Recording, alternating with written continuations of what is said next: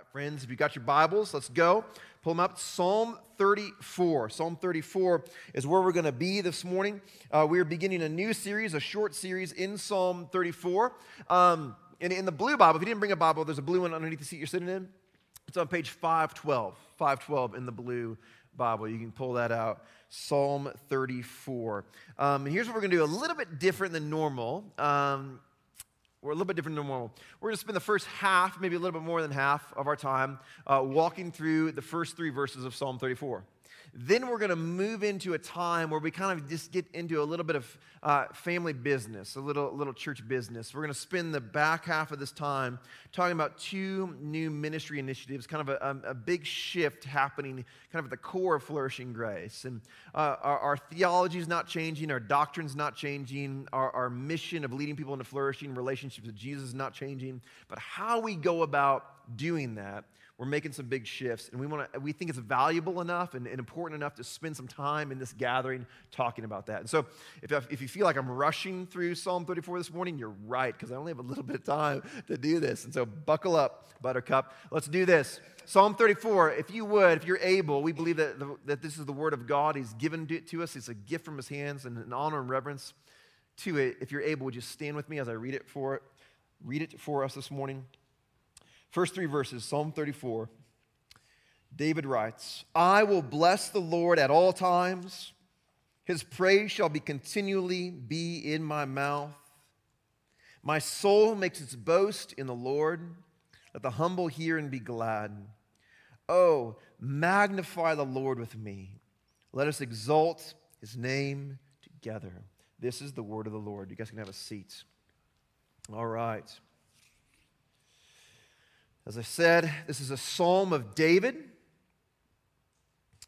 And it's a psalm that is attributed to a time in David's life where he is on the run from King Saul, which is true for, for most of his life. If you've read uh, 1st and 2nd Samuel, the, kind of the life of, of David is, is kind of there in 1st Samuel where he is he's on the reign, on the run from King Saul. He's on the run from King Saul. And King Saul um, has been removed as king by God, and David has been anointed as king by God, but Saul has refused uh, to relinquish his throne. He says, I'm not, not stepping off the throne. In fact, I'm going to I'm gonna kill David, and then I don't have to worry about it. Right? And so he is on the hunt for David. David is on the run for his life, running from Saul, and, and he's been hiding out in the wilderness, uh, trying to evade Saul. But then he ends up getting captured, not by Saul, but by the Philistines. And if there's anybody who hates David as much as Saul, it's the Philistine king. The Philistine king, uh, David has made a mockery of the Philistines, right? He's defeated Goliath, he's defeated the Philistine army. They've, they've, they've run, they've fled from him. David is kind of this symbol of Israel's might and power over the Philistines. They're afraid of him. And now they got him, baby, right? They've got David. And they're bringing him in before the king. And in, in the last kind of moment, David comes up with this brilliant idea. He fakes insanity. He's brought him before the Philistine king, and he's like drooling all over himself. He's disheveled. He's grunting and growling and like scratching around.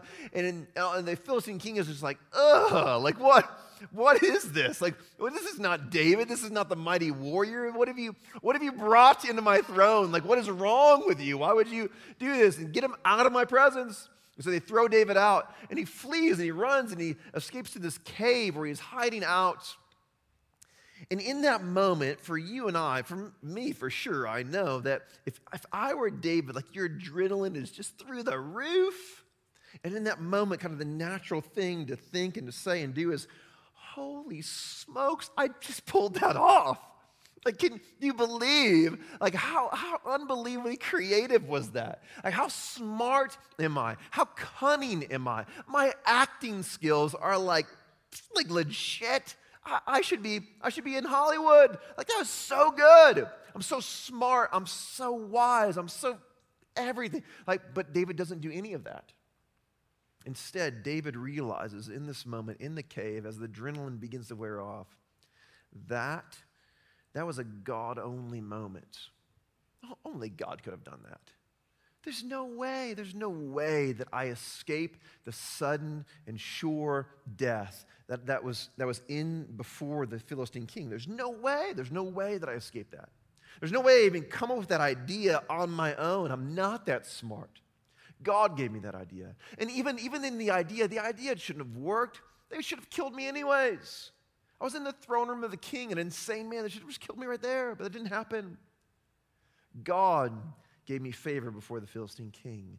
God has delivered me from this. And what happens in Psalm 34, what we see where this is kind of playing out is this erupts. David begins to just praise God, and he, and he kind of falls into this cycle of praise. Out of the joy of God moving in his life, he pours forth into praise. And then as he praises God for all of these things, right, God, God increases his joy all the more. And as his joy increases all the more, he begins to praise God all the more. And as he praises God all the more, he enjoys God all the more. And as he enjoys God all the more, he praises God all the more. And it kind of creates this cycle of praise, and he invites his friends and his family. He's like, You've got to come experience this. It's amazing. This is what we see taking place. This is what's being recorded in Psalm 34.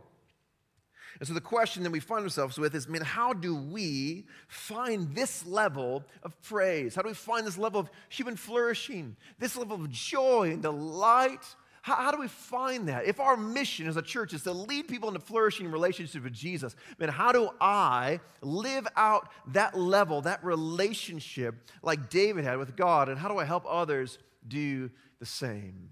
How do we do this? First thing we see, number one, is that the heart of true human flourishing is the praise of God. At the heart of true human flourishing is the praise of God. Verse 1, David says this He says, I will bless the Lord at all times. His praise shall continually be on my mouth.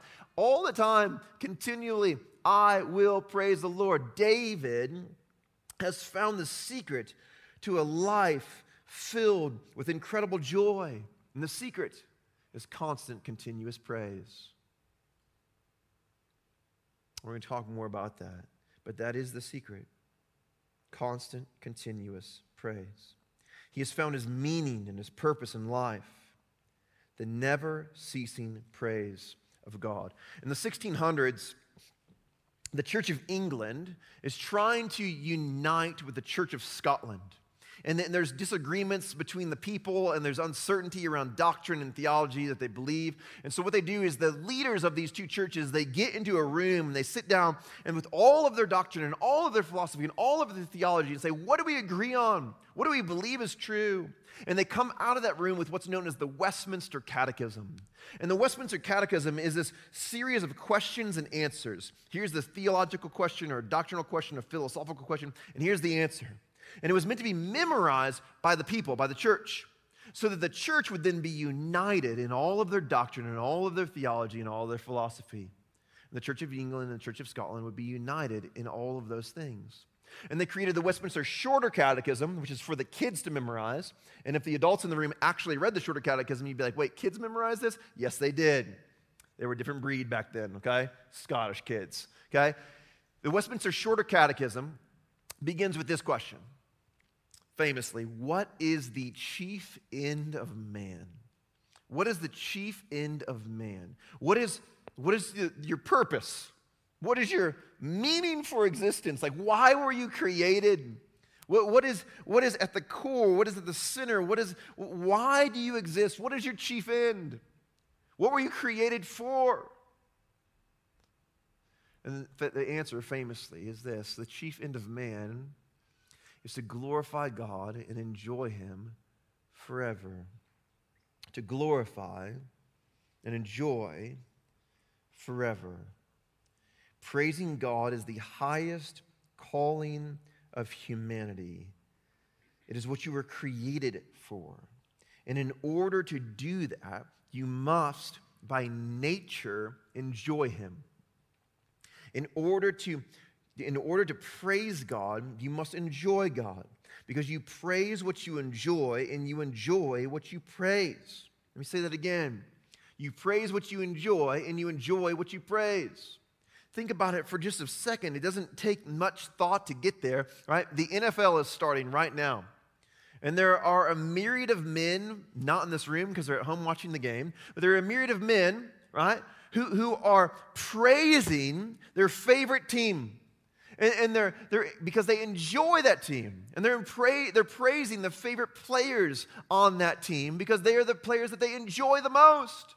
We praise what we enjoy, and we enjoy what we praise. And there are other teams that they don't like. They're the, the rival teams, and they do not praise those teams because they do not enjoy those teams. Now, here's the reality of this. Anytime, this is a silly, simple example, like a football team, right? But anytime that you are praising something like a football team, right? When you, when you find your praise and your enjoyment in that team, what happens when that team loses? This team that you've praised, this team that you have you've said is the best and the greatest, the team that you've cheered for, and the team that you've worshiped, and the team that you've spurred on vocally by yelling and painting your body, whatever color it is, right? What happens when they lose? You lose. You lose all your joy because you have praised something that is not worthy of praise. Suddenly, in their loss, they have lost their worthiness. We do not praise that which loses. We do not. It's not in our nature, it's not who we are. And when, when, when that which we praise loses, when it fails us, whether it is money or success or fame or a football team, whether it is beauty, all the fleeting things of life, when it fails, and it will fail, you have lost your joy. But what if you could praise something or someone that never loses? What if you could praise someone who always wins, who is indestructible, who cannot be thwarted? What if you could praise that one? Well, then, you would find the source of infinite and indestructible joy. This is what I'm trying to get you to see in this first point as we praise that which is most praiseworthy, as we give glory to that which is most glorious, we find infinite joy. It is the source of infinite joy. It is what we were created for. We must become a people who find our joy in God. Joy is, it is, it's required. You must enjoy God in order to praise God. And as you praise Him, you will, you will undoubtedly enjoy Him. The psalmist in Psalms 37, verse 4 says this He says, Delight yourself in the Lord, and He will give you the desires of your heart. As you delight yourself in Him, as you enjoy Him, He gives you the desires of your heart. As you find your joy in Him, He gives you the desires of your heart. And so often this verse is twisted and it's, it's kind of manipulated to say, man, as you actually find your joy and your delight in God, He's going to give you the things that your heart desires, right? He's going to, he's going to give you that promotion at work. He's going to give you that, that new job. He's going to give you that marriage. He's going to give you that, that family. He's going to give you that house. He's going to give you that new toy. He's going to give you those things. But that's not at all what he's saying. Because what is the desire of your heart? If not, what you were created for? It's Him. It's Him. He's the desire of your heart. And all these things that we're pursuing, and all these things that we're chasing, and all these things that we're trying to find our joy in. And Satan is saying, you can find joy in a myriad of things. All of them are pursuit of what we were intended to be and what we were intended to do, to glorify Him and enjoy Him forever. He is worthy of all praise, and He is the source of infinite joy. And only those who find Him and enjoy Him will praise Him, and only those who praise Him will enjoy Him.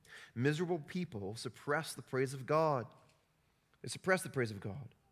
But people who flourish constantly pour forth His praise, and they find in it the source of infinite joy.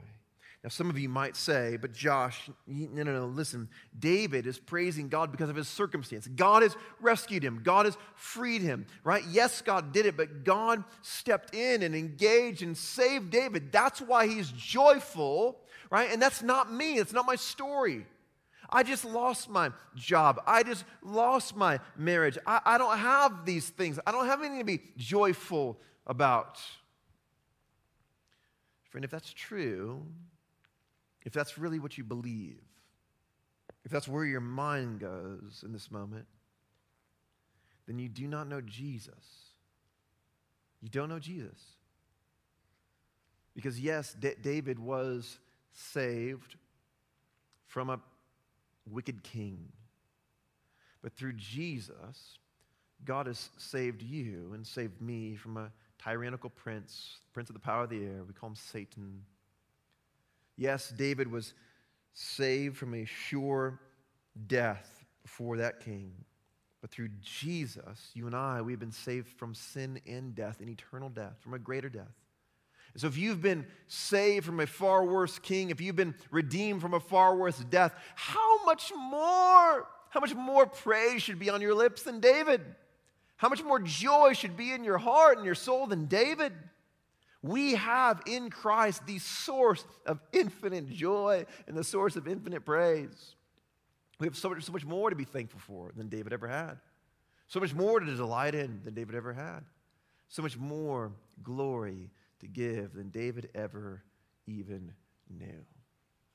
We must become a people of constant and continual praise in order to become a people who know what we are actually made for and live lives that we are created and intended to live. You were created for praise, and you were created for joy, to find joy in the praise of your God.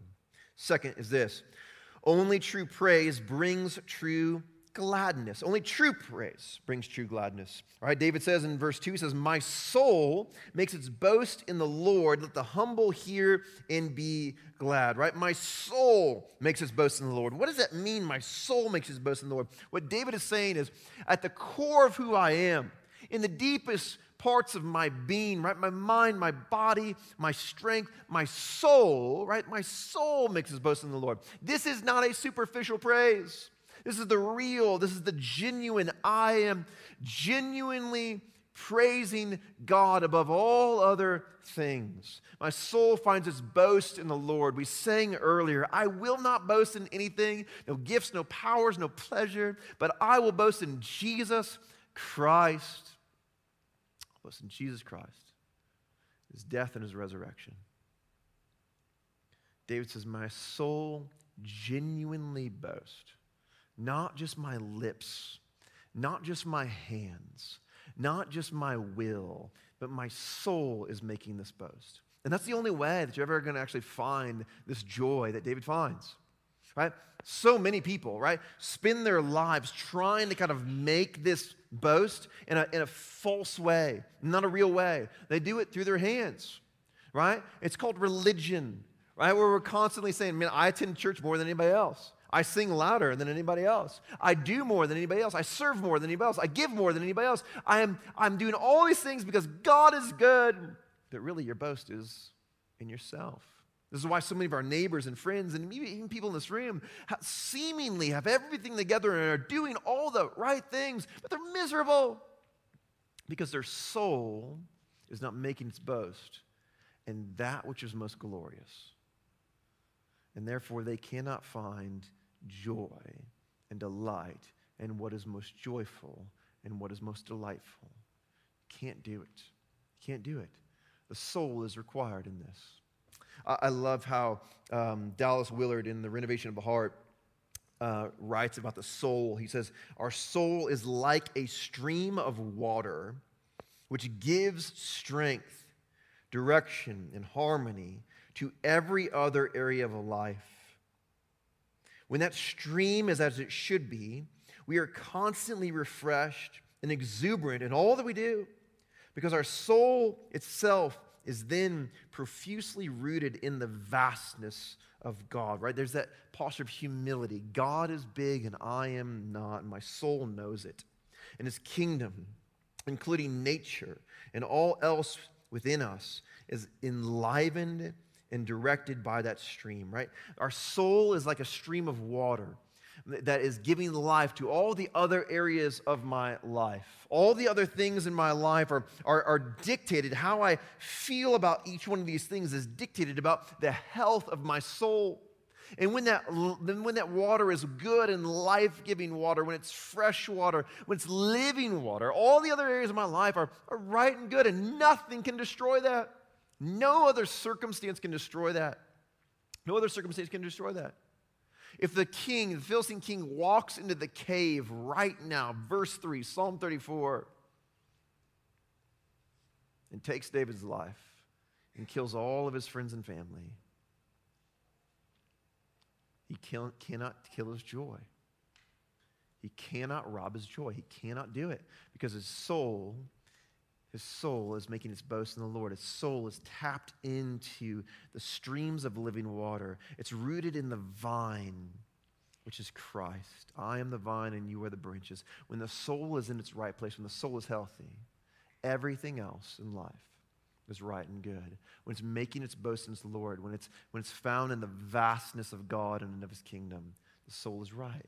But when the soul is not right, when the soul is filled with boast, my own selfish boast, when I'm boasting in all of my things and I'm not rooted in the vine, and right, and, and I'm not boasting in Christ, when I'm separated from God, right, it's withering and dying, and no external circumstance, no amount of money, no amount of fame, no amount of success, no amount of fortune, none of it can change my soul. None of it can actually give life. Our soul must find its boast in the Lord. It must be real and it must be genuine. Our souls are formed by God for the glory of God. And when our souls makes its boast in him, it is healthy. And when we fail to make our boast in him, we are unhealthy. Self glorification robs us of joy and brings destruction to our lives. But when we model our lives after Jesus, and we build habits that form us into his image, into the image of God, into the image of Christ. God glorifying habits, habits of self denial. We take up our cross and we follow him. We save our souls, which is what Jesus teaches us. What does it gain a man if he gains the whole world but forfeits his soul? You might have all the wealth and all the fame and all the fortune, but your soul will shrivel without Christ. We need habits of soul care. Habits of soul care that create a more authentic and more real praise, which leads to real joy. Lastly, true worshipers invite others to truly worship. True worshipers invite others to truly worship, right? David in this cave, he says in, in verse 3, he says, Oh, magnify the Lord with me and let us exalt his name together, right? He invites his friends, he invites his family into this cave. He says, Man, let, let's magnify the Lord together. Let's exalt his name together. Magnify the Lord with me. I do not want you, my friends, to spend another second of your life giving glory to anything that is less glorious, because when you do, you're not finding what is most joyful. You will not find infinite joy in those less glorious things. You'll just find fleeting joy. I want your soul to make its boast in the Lord. I want you to come and magnify the Lord with me. Let's exalt his name together, right? We share the things that we boast in, we share the things that we praise. We share the things that we enjoy.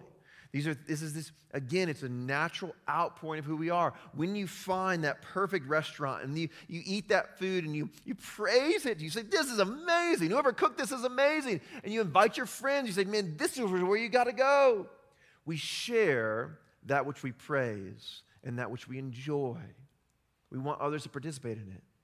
And I believe that when you find that which is most glorious and that which is most enjoyable, you will share it every day until the day you die as much as you possibly can. And so, as we seek to be a community that are, that are living lives and growing as people who are, have flourishing relationships with Jesus, a natural outcome of that is that we would be people who lead others into flourishing relationships with Jesus. That as our soul makes its boast in the Lord, we would be a people who say, Man, come and magnify the Lord with me. You've got to come, taste and see that the Lord is good. You've got to experience this. It, this is, there's nothing like it. There's, there's no other drug. There's no other way of life. There's no form of wealth. There's, no, there's nothing like this. Come, taste, and see. So we must be a people who bend every area of our lives into praise. Every square inch. As God permeates every square inch of our lives, His praise pours forth from every square inch. And by nature, we find ultimate enjoyment in every square inch of life. And so, a simple question that we can ask is this What corner of your life are you most lacking in joy? What corner of your life are you most lacking in joy? Think about it for a moment. What part of your life is causing you the most frustration, the most sorrow, the most pain? Which area? What, what is it? Pull back the layers and do some self examination. Why? Why is it that area? I believe that the psalmist has already given us the answer because that is the area of your life that is lacking the most praise. It's the area of your life where your soul has found its boast in something else other than Jesus. And you cannot find joy apart from that. You can't. Because you weren't created to. You're created to enjoy Him to, to glorify Him and enjoy Him forever in every single area of your life. Second question is this, right? We must be a people who invite others to come and experience a lifestyle of praise. We must do this in community. And so, who are you? Or, sorry, the question is this how? Like, how do we do that? How are we a people who are developing a lifestyle of praise and inviting others into that? And that is ultimately, that is the goal of flourishing grace. That is why we exist. We want to lead people into flourishing relationships with Jesus because we believe that people who have flourishing relationships with Jesus are so consumed with Christ that they can't help but lead other people into flourishing relationship with Jesus. We've seen it again and again and again and again. When your life is consumed by Christ, every square inch is filled with praise. You don't want your friends and your family to live another second apart from that. I think of all the days of my life that I've squandered praising things that are less praiseworthy and enjoying things that are so less enjoyable. And I don't, I don't want my family to, to do that. I have two little boys. I don't, I don't want them to spend their lives thinking that there's something else that's going to give them greater joy. I, I don't want to, them to spend their lives praising lesser things. I want them to praise that which is most praiseworthy, glorify that which is most glorious, and enjoy that which is most enjoyable from, from a young age. And as they move through life and as life tempts them to go one way or the other, they're fixed and they know what is most enjoyable. And everything else is lesser to them. When people say, man, this is amazing, they, they go over and they look at it and say, that's not amazing. This is amazing. He is amazing. No, no, no, but, but this thing over here, this is amazing. That's not amazing. Oh, let me show you. He is amazing. I want my boys from a young age to understand that and to know that. It's the only thing that's going to keep them from falling into the same traps that I fell into, thinking that other things are going to give me more joy. How do we do this? How do we do this? In order for us to be a people who are living and flourishing relationships with Jesus and leading others into flourishing relationships with Jesus, something has to change. And here's where I want to kind of shift gears for the rest of our time a little bit um, and kind of talk about flourishing grace. As I said at the very beginning of this, maybe you came in late. If you, if you did, I said we're going to spend half of our time, a little bit more than half our time on the text. And then we're going to kind of get into some kind of behind the scenes stuff here at Flourishing Grace. If you're brand new, you came in for the first time this morning, this is weird for you. Okay, this is different. We don't normally do this. Um, however, I hope if you are a follower of Jesus, I hope that this is kind of exciting for you. It's exciting for me. I'm excited to talk about what we're getting ready to talk about. We, we need to make some changes, man. We want people to have a flourishing, I want you to have a flourishing relationship with Jesus. I want you to help me have a flourishing relationship with Jesus. And I want to see the outcome of that spill out into the streets of South Davis County for years to come. Something's got to change. See, Flourishing Grace has a complicated history, not a bad history, but a complicated one, right? We, we we came from a church that, that kind of folded into another church and then was kind of spun off into this church, Flourishing Grace Church, right? Um, and so we've inherited a lot of the things from those past churches, a lot of good things, a lot of amazing things. One of the things that we inherited is a ministry that we call small groups. And small groups are these communities that meet in each other's homes. They study the Bible together. Uh, they sometimes, sometimes share a meal together. Uh, it's a place where man, knowledge of the Bible is increased. It's a place where kind of community within the saints, within the church is increased, right? Small groups was really created like in the, in the late 80s. It's actually a relatively new phenomenon. It was created to say, man, how do we get, get rid of Sunday school? Right? Sunday school is this like this classroom kind of lecture hall way. How, how do we actually do this in, in groups, in smaller groups, and study the Bible in smaller groups? And how do, how do we build community? Because as the church grew, it kind of ended this kind of, you guys don't care, as it grew kind of in this mega church model, right? We, say, we can't pack everybody into a lecture hall and do, and do these uh, Sunday school things, right? We need smaller groups where this can happen in people's homes and people can get connected. This is a good thing. It's a good thing. But true formation, true formation, becoming like Jesus, is about who you are in Christ and who you are becoming in Christ. Small groups are about what you know and who you know. We want to see true formation happen. And it, it, for the most part, small groups are not doing that. They, they have done that. There's been times and seasons, even here at Flourishing Grace, where we've seen that happen in small groups, but it's not the default. It's not helping us, I believe, most effectively accomplish our mission. It's not actually creating transformation. It's not actually creating formation and transformation. It's not, it's not doing the work of evangelism in discipleship. I think we can do better. I think we have to do better. I think we have to do better. And so I'm excited for where we're kind of going with all of this. What we've done is we've got, we're kind of kind of on the kind of on the edge of this. We're creating two brand new ministries that are going to kind of replace the one. All right, the two brand new ministries that we're creating, one is called path groups and the other is called communities. Path groups you've probably heard about over the past few weeks. We kind of we kind of launched some path groups, kind of beta tested this thing. We launched some path groups, uh, kind of late spring, early summer. Back in May, we launched some path groups. Um, and we've been kind of tracking this as we've gone, and we've been learning from some of the things that we did well. We've been learning from some of the things we didn't do well, and we've revamped all of it. And so at the end of this month, um, on September 28th, this is Tuesday night, Tuesday night, we're launching a four-week course for path groups for everybody at Flourishing Grace. Everybody who's in an existing path group, everybody who wants to be in a path group, everybody who wants their path group to be healthier, right? We're launching a four week course. It's going to kind of unpack the idea conceptually of spiritual formation and say, hey, let's, let's get to work together. We need to be a people who, who, to desire to have Christ reign and rule every, over every square inch of our life. That's only going to happen as we form these kind of micro groups. So, path groups are these micro groups, two to four men or two to four women who are engaged in deep accountability, deep formation, saying, What are the areas of, of our lives that need Jesus to sit on the throne?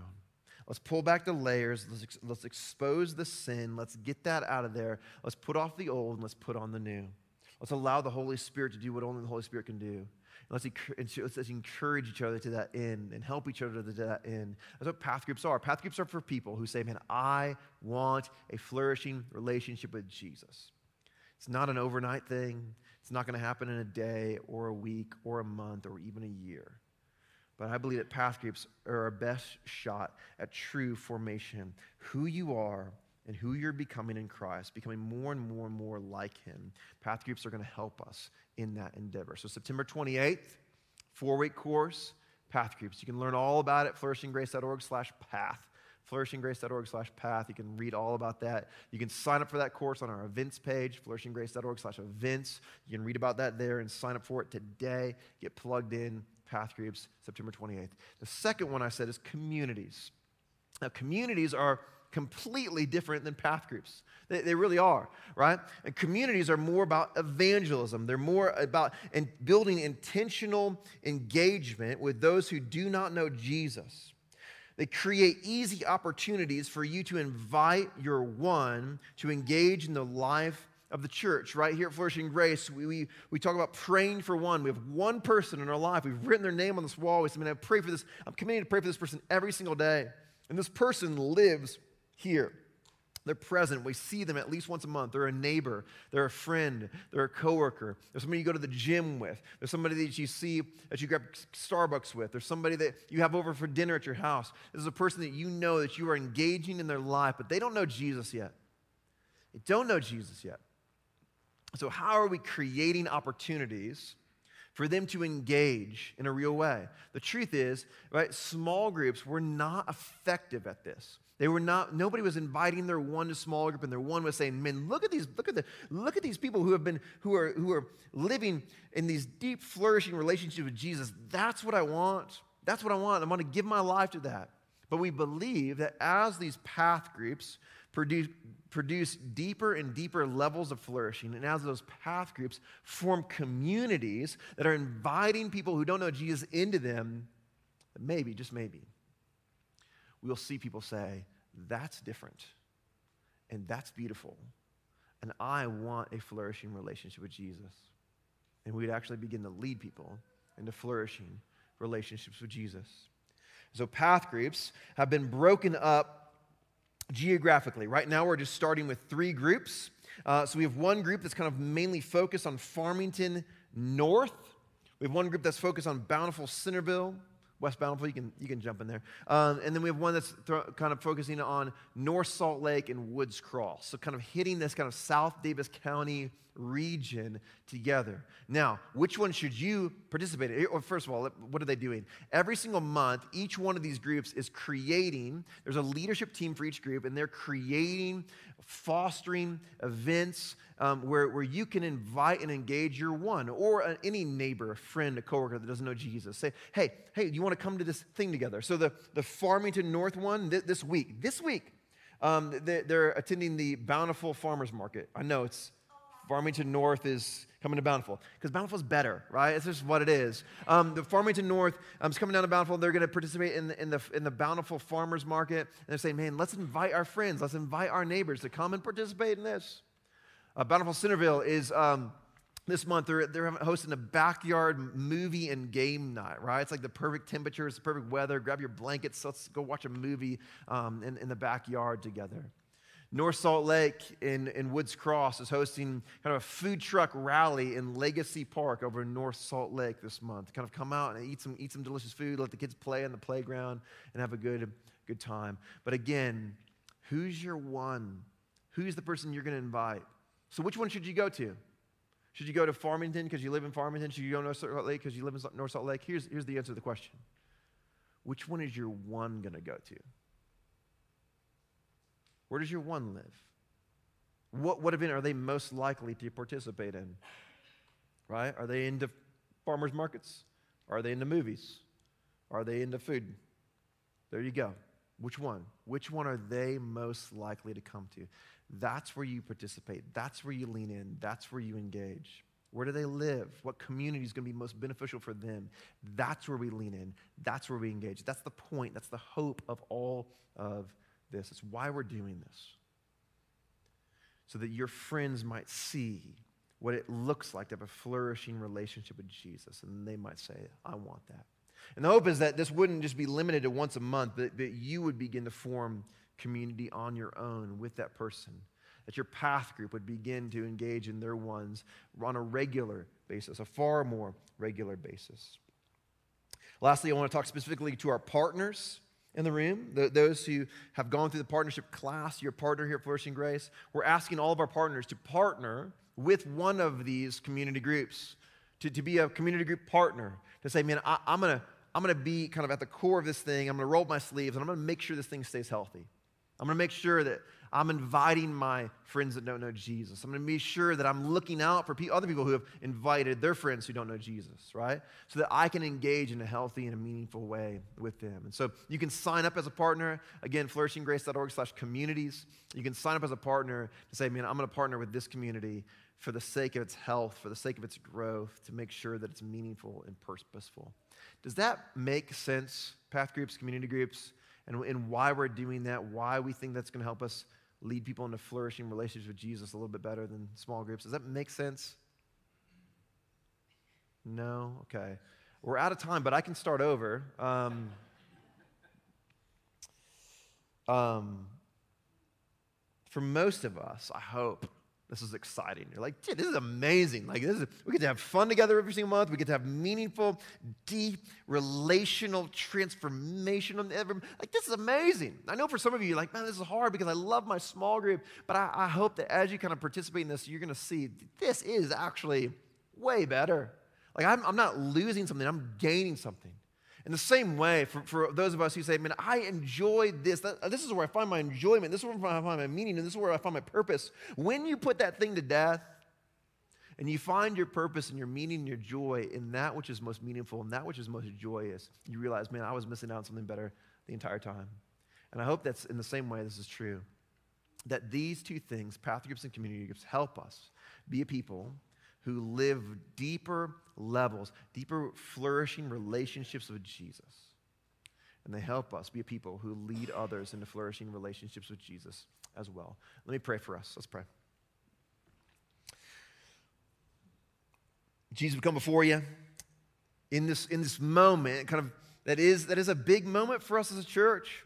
There's a lot of moving pieces, a lot of changing pieces, a lot, a lot that needs to be communicated, a lot that needs to be understood, that we're praying would be understood. I pray that you would, you would bring clarity to your church and you would unite your church in, in a vision. You would unite your church in a meaning. You'd unite your church in purpose.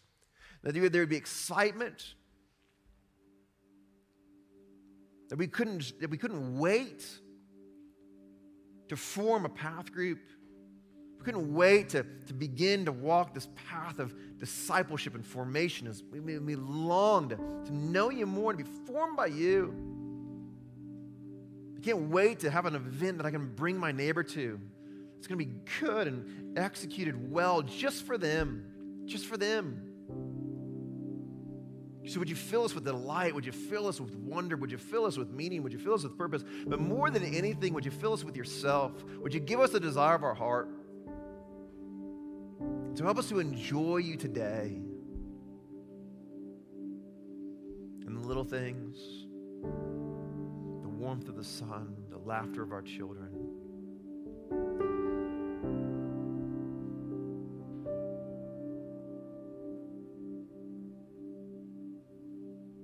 Help us to look at our lives and to say, man, where, where am I not finding my joy and my delight in you? Us to wrestle with praise and create habits of praise in our lives.